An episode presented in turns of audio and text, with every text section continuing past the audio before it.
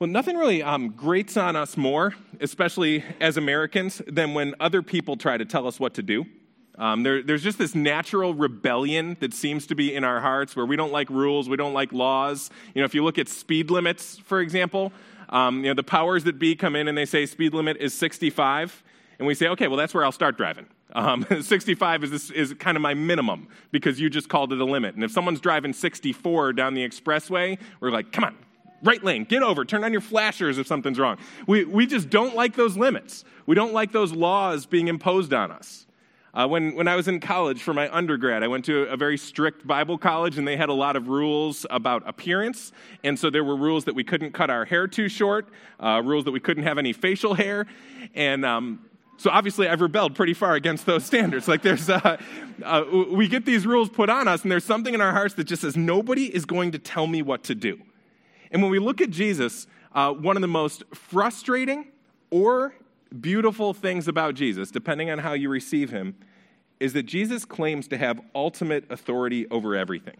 You know, believing in Jesus is not just a matter of going to a church, but of worshiping him as God, recognizing that every square inch of our lives, everything, all falls under his authority. Now, this is frustrating when we want to be our own authority, but when we see what kind of good authority that Jesus is, then we see it as a beautiful thing. So if you just remember our setting here in Mark 11, Jesus has been teaching in the temple, and he's been flipping over tables saying, you guys are doing it wrong. You've turned the house of God into a den of thieves. You have made this place just a place for commerce when it's supposed to be a place of prayer for all nations.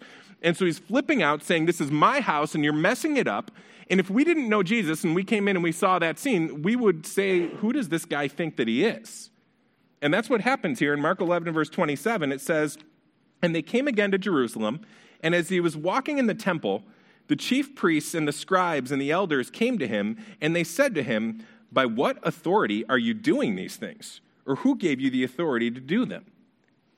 So these guys run the temple, and now God had told them how to run it. I have no idea what that is. I'm sorry. So, welcome to Grace Road. It's like coming out. Anyway, I'm sure everything's fine. So these guys, these religious leaders, they run this temple. God had told them how to run it. He had given them the laws, given them the parameters. They were supposed to run it as the managers of the temple. But instead, they start to run it almost like they're God. Like they've got the authority over the place, like they own the place. And so here comes Jesus, and he's in their house, but he's not playing by their rules. And so they go up and they question him. They basically say, Jesus, where are your papers? You're not a certified rabbi. Nobody's given you permission to teach here. You're just this Galilean peasant. So why should all these people who are out there ever listen to you? Where do you get off messing with our religious system? And this is a reasonable question. If someone comes in and they start to make some really authoritative, outlandish claims, the first question we would ask is, who gave you the authority? Does this person have authority to make those claims? You know, if someone came in the back of the room as we were gathered and started shouting, man, it's an emergency, Canada's attacking, we would look at that guy, and the first question we'd be asking is, does this guy have authority? You know, if he's kind of dressed as a clown and stumbling all over, we would probably say, I think we're safe. I don't think that's true. But if the president were to come on the radio and say, it's an emergency, Canada has mustered their army, and they're attacking, they're invading, then we'd say, well, we need to respond to that because that guy does have authority. So we would do what's necessary to fend off the Canadian army, which would probably involve baseball bats and BB guns and things to defend ourselves. And so when someone comes and they make these big claims, the first thing we say is, what kind of authority does this person have to make those claims? And so here's Jesus making those claims. The religious leaders know that as he makes those claims, it will undermine their authority, so they have to go and undermine him. They have to go and try to prove that Jesus is just some crazy guy in a clown suit. We don't have to listen to anything that he says. We can ignore this crazy Galilean. So their plan is to go and trap him and expose him and make him look like a fool and an idiot in front of all these people, to try to make him expose the fact that he doesn't have papers, he doesn't have credentials, he doesn't have anyone who's certified him to teach, so we shouldn't listen to him. He's just crazy. So that's what they try to do. So verse 20, so they come up to him and they say, by what authority do you do these things? In verse 29, Jesus said to them, I will ask you one question. Answer me and I'll tell you by what authority I do these things. Was the baptism of John from heaven or from man? Answer me. So Jesus says, I'll answer your question, but first answer mine. So they come up and they're trying to trap him. They're trying to make him look bad, trying to make him expose his ignorance and that nobody's ever endorsed him. But he sees that it's a trap and he turns the tables on them and sets a trap for them.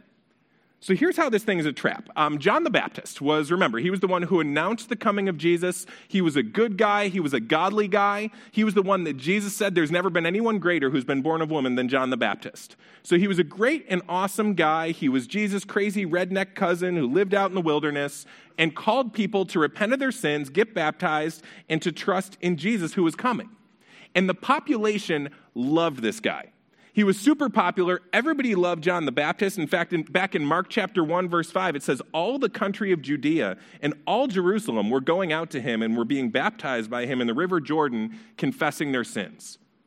So this guy, John, turned an awful lot of people from their sins to God. And when someone does that for you, they have your heart. You know, I look back, and the guy who led me to Jesus Christ, who invested his life in me, he's a guy that I would take a bullet for.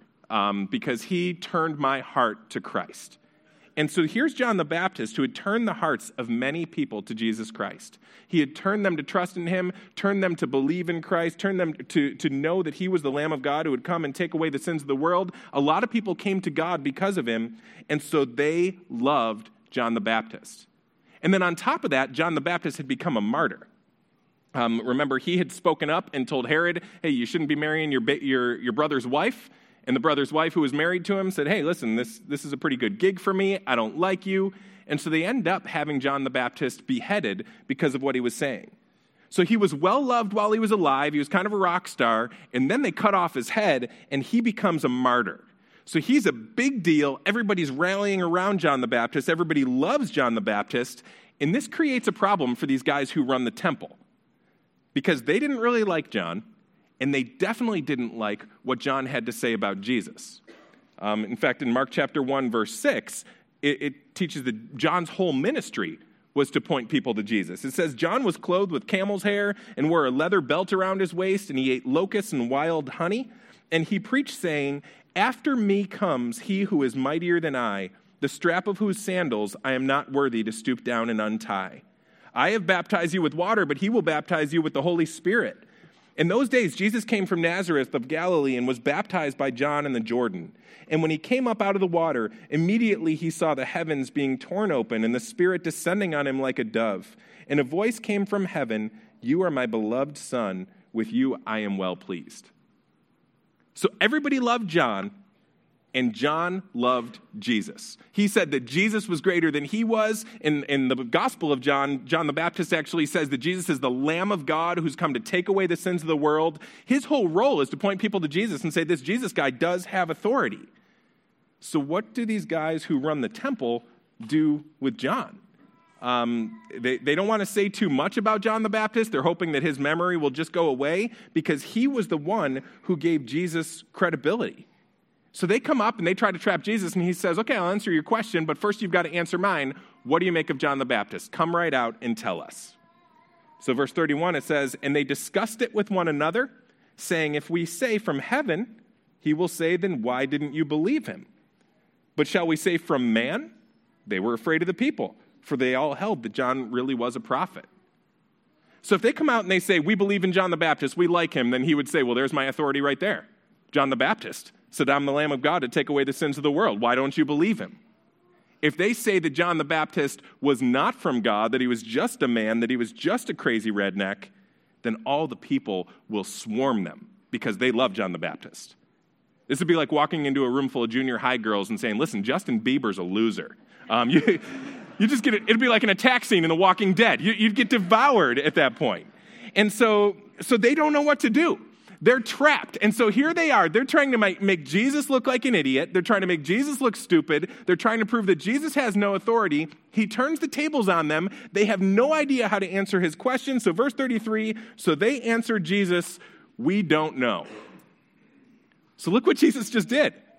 He made them look like the idiots. He exposed them as frauds. They were trying to expose him, but there was nothing to expose, and he exposed that they can't even answer a question that all these people in the temple have an answer for. These people in the temple all know that John the Baptist was from God. They all know that he was good. They all know that God sent him. and you can't answer that question, so who is it who doesn't have authority over this place now? So now their authority is in question, and Jesus shows himself to be all-wise. He knows their thoughts, he knows their intents, he doesn't fall into their trap, because God is always wiser than man.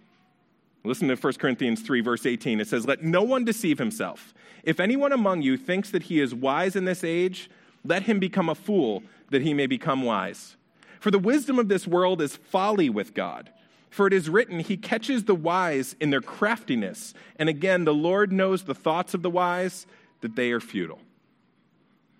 So you can't hide your thoughts and intents and your ways from Jesus. He knows all, he sees all, he's all wise, and the people who think they're wiser than him end up getting caught in their craftiness. The guys who try to make Jesus look like a fool look like fools themselves, and then they end up having to lie to get out of it, and they end up just saying, well, we don't know. We just don't know the answer to that question. They knew what their answer was. Their answer was that John the Baptist was crazy and he was just from man. But instead of saying, we don't want to say because these people won't like us, they say, we don't know. And they lie. And so then Jesus responds in verse 33. It says, "And Jesus said to them," not that he doesn't know, but he said, "Neither will I tell you by what authority I do these things." So Jesus refuses to answer their question, but it's not because he doesn't know. It's because he doesn't answer to them. He's the authority. He's the one who runs this place.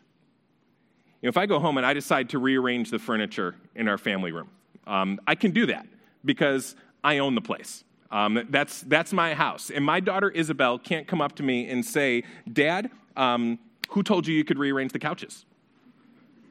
Well, nobody told me I could rearrange the couches. I can just rearrange them. Okay, Mom could tell me. But no, I can mess things up because this is my place. Now, a good parent should, as often as we can, explain to our kids why we do things so that they can learn to be adults. But I don't have to answer to my kids.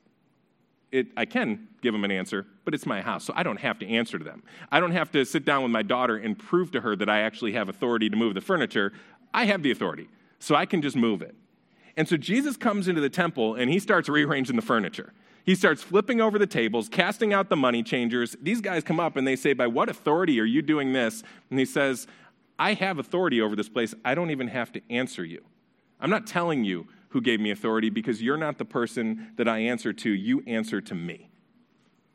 Now, big shots hate this. Big shots hate it when somebody exposes them. They hate it when somebody comes up and shows that they're a fraud, when somebody doesn't answer to their authority, when somebody doesn't jump through their hoops. Big shots hate that kind of thing. But Jesus here, he isn't hiding anything. He's explained himself. I mean, he's never denied the fact that he was God. He's never denied the fact that he was the Messiah. He just refuses to submit to the authority of these guys who run the temple.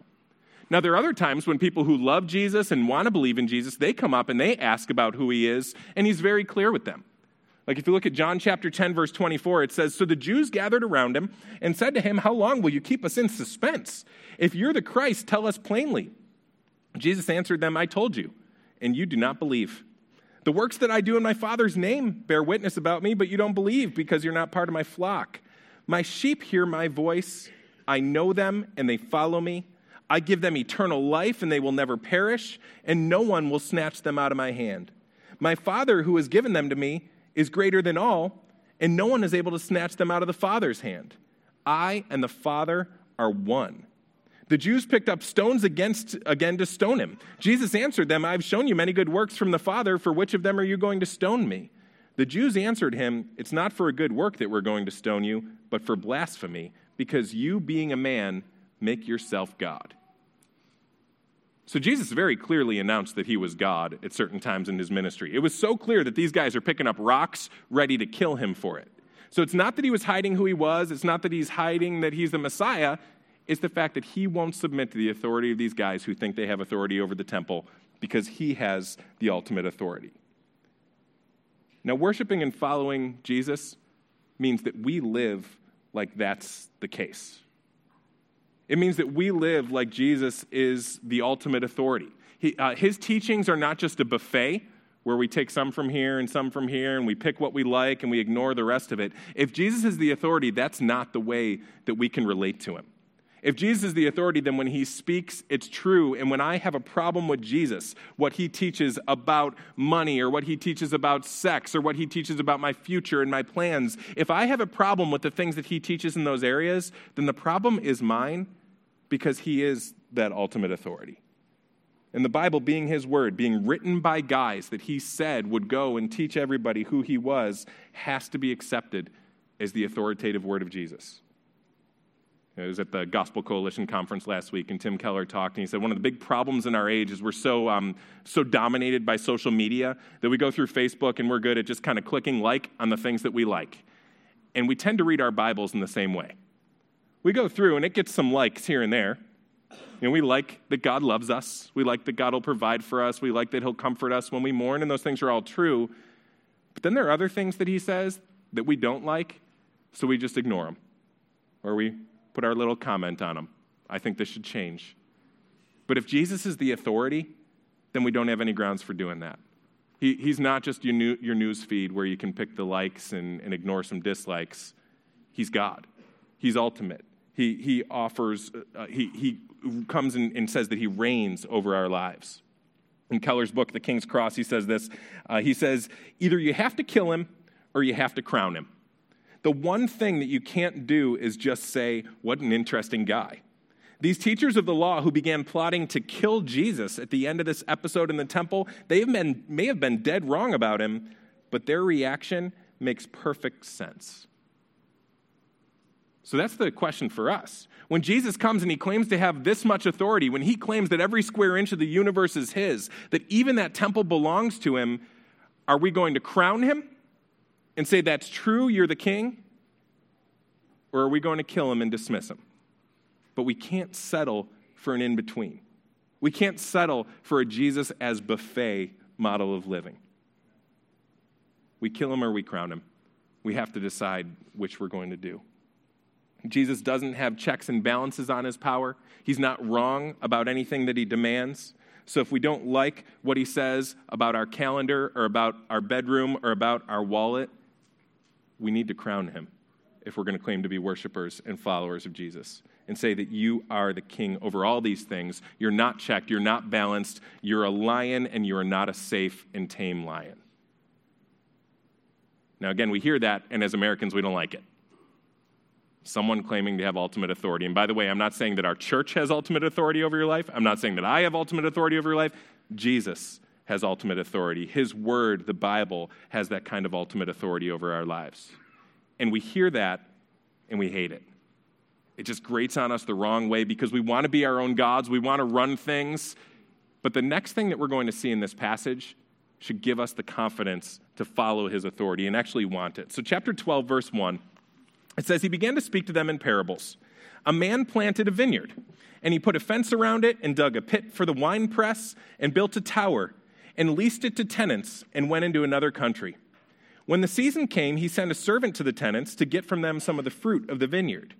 And they took him and beat him and sent him away empty-handed. And he sent to the other servant, and he sent to them another servant, and they struck him on the head and treated him shamefully. And he sent another, and they killed him. And so with many others, some they beat and some they killed. So Jesus tells a story about a guy who makes an investment. He goes out and he does the hard work of breaking up the ground to plant a vineyard so that he can produce some wine. If you're a Baptist, he was making grape juice. And so that's what he goes out to do. He gets it growing. He builds a fence. He makes a wine press. Juice press, and gets all that gets the business running. He does that hard work, makes the initial investment, gets the thing running, and then he says, I can rest a little bit. I can hire some other people. I can lease this to them. I'll just go and sit on the beach while they do the hard work, and I'll just take some profits. I'll just receive a lease, and that'll be good. I'll retire from here on out. So this guy goes. He's on a beach in Italy, and he sends a servant out to collect the lease payment. But when he gets there, instead of paying what they said they would pay, they beat him. That doesn't make sense. So he sends a second servant, and they take that servant, and they mock him, and they beat him. And he's sending servants to where people are even dying because they're trying to collect the lease that rightfully belongs to the owner. So the managers, the guys who are running the vineyard, the guys who are saying they have authority, even though their authority is under the authority of the owner, they're wicked, they're murderous, they're greedy, and everything has become all about them. It's no longer about turning a profit for the owner, but it's all about them keeping the profits, them running the place, them treating the thing like it exists for their benefit. Now, we look at that, and the landlord at this point should probably be sending in a militia.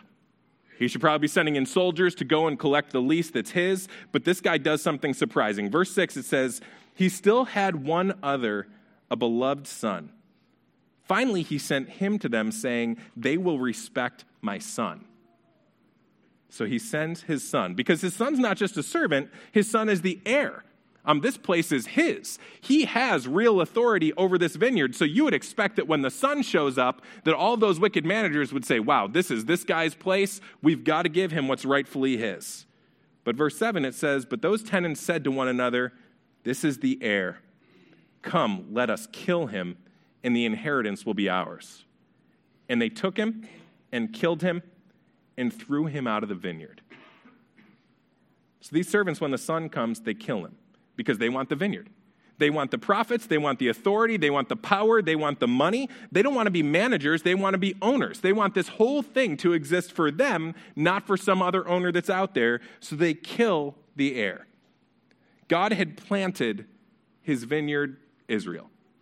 He had raised up teachers. He had raised up leaders to lead and care for the flock among his people. But these leaders who were supposed to care for God's vineyard, who were supposed to teach them well and lead them well, they started to want to own the place.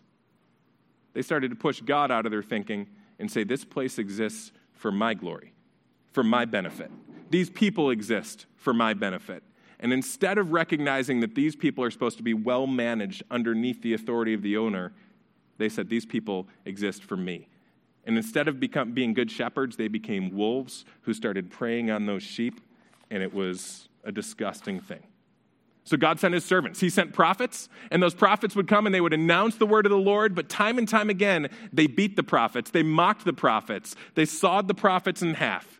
Those managers who were supposed to be managing the thing well were dismissing all of the rightful claims of the owner over that land. And now at the time when the owner could have sent a militia, he sends his son. He sends Jesus. You would think because Jesus had authority over the vineyard, because Jesus was God himself, that those people would see him coming into Israel and they would say, this thing is yours. Take it. It's yours. All the prophets, all the people, all the power, all the money. It's all yours, Jesus. But instead, when the son comes in, when the heir comes in, they say, let's kill him. Now, in the story that Jesus tells, this son comes to the vineyard and he doesn't have a chance to run away. He goes in fully expecting that these people will bow down, that they'll apologize, that they'll pay their lease, that he'll be able to bring the profits back to the father. But instead, when he gets there and he knocks on the door, they bring him in and they kill him. That's how it goes in the story that Jesus tells. But Jesus is telling that story from the inside. Remember, he's the son that the wicked managers are going to kill. In Jesus' story, the guy who's killed is surprised by his death. But for Jesus, this isn't going to be a surprise. He knows where this thing is going. He knows that he's the son who's come back to the vineyard, and he knows that the wicked managers are going to take him and are going to kill him, but still he's right there. He doesn't run away. He doesn't go out and try to get himself safe from the danger. He steps into the danger. He knows where the story is going, and he doesn't get captured, but he gives himself.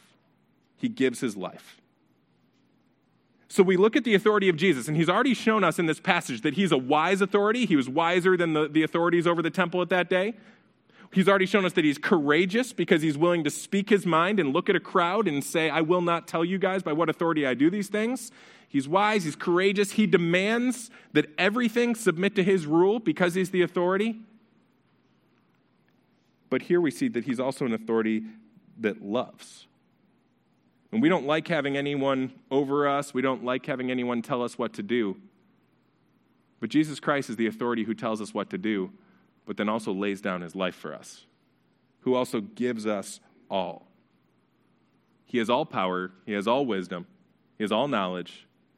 But also he is relentlessly loving, even to the point where he would give his life for us. And when we believe that, then that creates in our hearts a desire to yield to his authority. Because authority isn't just strength, it isn't just power, it's also good. He is a lion, and he's not a safe lion, he's not a tame lion, but he is a good lion. And so when we see his authority, we may not like it, but when we see his love, when we see his goodness, it should create in us a willingness to yield to it, because it's always good. He's always out for our good, and if he weren't, he never would have died for us. I think there are some secondary applications for those of us who are Christian leaders here. You know, sometimes God gives his people positions of authority and leadership under the leadership of Christ. We become like these managers in his vineyard. And husbands have that authority. Parents have that authority. Pastors, ministry leaders, grace group leaders have some authority. And those of us who have authority over others, we have to remember that, number one, we're only managers. We're not the owners. And these religious leaders, these managers, started to think that they were the owners of God's people. That God had entrusted them to care for these people, but they started to become the lords over them. And they started to think this whole thing is all about us. And the warning here is that there will be consequences when you lead that way. In fact, in chapter 12, verse 9, Jesus said, "What will the owner of the vineyard do? He will come and destroy the tenants and give the vineyard to others." Now, historically, this happened. You know, the wicked managers in Israel, they were running the thing into the ground. They were doing a bad job. They were being lords over the people. So God came and he gave that to others. He gave his kingdom to the church, and that's what's going on in our day. God had taken it away from those managers and given it to someone else. But a warning for us when we lead is that God loves those that we lead. God's put us into the positions where we're leaders, and we need to use those positions well, and use them in such a way so that God is honored, so that it's all about God, and so that we don't become the wicked managers and lords in those places where God's called us to lead. And so if you lead a group, if you lead a church, if you lead a family, you need to look to the leadership of Jesus for your pattern on how that's done. I mean, imagine that you're at work and the CEO of your company comes in and you're a manager there, and your CEO, he says to you, "Hey, here's the deal. My son just graduated from college, and I want to give him a start. So I'm going to give him a job working for you. You're going to manage him, and I want you to manage him well, treat him like you treat any other worker, give him a chance to learn, give him a chance to grow. I want to kind of give him a start here. Probably someday he's going to be running the company, but I just want him to be treated normally and give him a shot right now." When you go to work the next day and the CEO's son is working for you, you're going to lead him probably a little differently than you might lead the other people that work for you. Because you know that anything that you do, he's going to be going home and reporting to dad. And so you're going to be gentle. You're going to care for him well. Anytime that you have to correct him, it's going to be a very gentle, very careful thing, because it's all got to be about developing him into a better worker. You can't be self-serving. You're going to be really careful about your motives. You're not going to overstep bounds, because you know someday this guy could be the boss. You know, anytime that we lead, we've got to remember that those that we lead are children of the King. They're children of the owner. And so the way that we lead them should reflect that, which means we don't become domineering, wicked managers. We become managers who steward the whole thing so that God could be honored. And so we have to make sure we recognize that we're managers, not owners. And then number two, we've got to recognize that the way that we lead should be the way that Jesus led. You know, the Bible, in Ephesians 5, for example, it says that the husband is the head of the wife as Christ is the head of the church. The Bible does teach the leadership of the husband in a home. But pretty often the guys who talk the most about that are some of the worst leaders in their home, because they're so domineering, because they're so mean, because they're so authoritative, and sometimes even violent in the way that they lead their wives and lead their families. And that's not the kind of leadership that Christ has called us to. The kind of leadership that he's called us to is leadership that lays down your life for those that you lead. So yeah, husbands are heads of the wife. The Bible clearly teaches that. And it also, in that same passage, teaches that we're supposed to love our wives like Jesus loves the church. And Jesus loved the church by giving his life for the church, by laying down his rights, by laying down his preferences, by giving up his comfort for our comfort, by giving up his good for our good, by giving up his life for our life. And that's the way that we're called to lead. That's the way we lead our homes. Christian leaders, that's the way we lead the ministries that God's called us to. You know, I think as Christian leaders, we're at risk. And the risk is that we have this Bible, that every word of it is from God. We believe it to be God's word. We have these people that we lead. We're put into positions where we can believe that God put us in those positions. And we can lead with God's authority. But that kind of power can attract an awful lot of people who just love power. That kind of weight can attract people who just love weight, who just love being right. And you can look around at pastoral ministry, and you can see that it's just a feeding ground sometimes for manipulative, domineering people. But we've got to look at Jesus in the way that he wielded power, the way that he laid down his life for his flock, and we need to follow that pattern. But the ultimate point of this passage is not just that we should wield authority well, it's that Jesus is that perfect authority, and we all fall short. Verse 10, Jesus says, "Have you not read this scripture? The stone that the builders rejected has become the cornerstone. This was the Lord's doing, and it's marvelous in our eyes." And they were seeking to arrest him, but they feared the people, for they perceived that he had told the parable against them. So they left him and went away. If people who want to be important, people who want to be in control, they'll reject everybody else's authority. But people who just want to know what's true, who just want to see who should rightfully rule, who just want the good and ultimate and best authority, they're the ones who will look at Jesus and say, he's the one who should rule, he's right. People who are humble and who will receive Jesus' authority, we find that to be this marvelous, awesome thing, that there is no better place to live than under the authority and control of Jesus. But people who want to run the show themselves will hate it. When we submit to Jesus, he becomes marvelous in our eyes. He becomes not just a king, but a good king. Not just an authority, but a loving authority. Not just someone who commands us, but someone who gives all to us. We see that, and that's marvelous, and we find that submitting to that, there is no better life. It's a hard life. There are many struggles when we try to submit to that, but nothing is better than living under that lordship of Jesus. If we see his authority, we hear his claims, and we reject them, and we run away, we'll stumble over him, and we'll break. So we look at Jesus, and he's marvelous.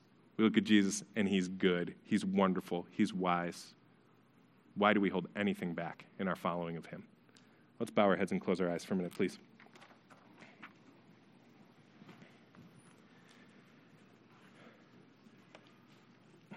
Christians, when we worship Jesus, we're saying that he's God. We're saying that he is ultimate. We're saying that he has rule and authority over our lives, and we're rejoicing that he leads us not as a tyrant, but as a lover, that he comes and he gives all to us. And his call for us to follow him is a call to abandon an awful lot, but it's also a call to our deepest joy. So let's just examine ourselves. Where are the areas that we're saying, Jesus, you can't have control of this? These relationships, you can't control. My bedroom, you can't control. How I spend my time, how I spend my energy, how I spend my money. You can't control those things. I'm going to pick some of your teachings and love those, and I'm going to dismiss the others. Well, that's not worshiping Jesus as God. That's eating at the Jesus buffet, and it's very different. So ask the Spirit to reveal those things to you and confess to you the ways that you haven't yielded to his control. Now, if you're here today and you're not a Christian, the Christian message is a marvelous one if you'll receive it. The Christian message is that, yeah, we've been wicked. We've been sinful. We have rebelled against God. But even though we were rebellious against him and tried to kill all the messengers that he sent our way, he came and he gave his life for us. Jesus came and he died and he was buried and he rose again so that we could turn from our sin and turn from our unbelief and trust in him and have everlasting life. The Christian message is that there's nothing good that we do to connect ourselves to God. No amount of effort, no amount of good works gets us connected to him, because we've all fallen short. We've all got the blots on our resume. We've all got the sins in our past. And because of that, we all deserve God's judgment. We all deserve hell. But the good news is that the owner sent his son. That Jesus Christ, the Son of God, came and lived the perfect life that none of us could live. He died on the cross, he was buried, and he rose again so that if we'll trust in him, we won't perish, but we'll have everlasting life. We'll be forgiven of our sins, we'll be reconciled to God, and now, even though we were the wicked managers who misused everything that God gave us, because of what Jesus did, we can be adopted as his sons and daughters. So if you recognize your sinfulness, you recognize that you're apart from God, turn from sin, turn from unbelief, and trust in Jesus. Trust in his death for you. That the death that you should have died in hell, he died on the cross in your behalf. Trust that he was buried and that he rose again as a guarantee that all of those who would trust in him, even though we die, will rise again too to everlasting life. That's good news. And if you'll believe it, you'll see how marvelous Jesus is. If you want to continue running your own life, being your own authority, you'll see the ways that that breaks. You'll see the ways that you can't handle it all. You'll see the ways that that falls apart. You'll think that you're enjoying freedom from restrictions, freedom from laws, freedom from rules. But if you look at yourself honestly, you'll realize you're becoming more and more enslaved, more and more addicted, more and more trapped. And Jesus, in his glorious gospel, offers the way out. Father, we just thank you for your word. Father, we thank you for sending your son. Lord, you've blessed us with so much, and we've mismanaged it. We've misused it. We've used it for our glory. We've used it for our gain. We've used it for what we thought would be our good. We've messed everything up. But still, even though you were wise and powerful and could have sent a militia, you sent your son. So Jesus, thank you for your love for us. Thank you that it was completely undeserved. It was completely unearned. It was all of grace. We're amazed at that. We're in awe of that. Lord, you don't just command us, but you love us. And there is no other God like you. I pray this in Jesus' name. Amen.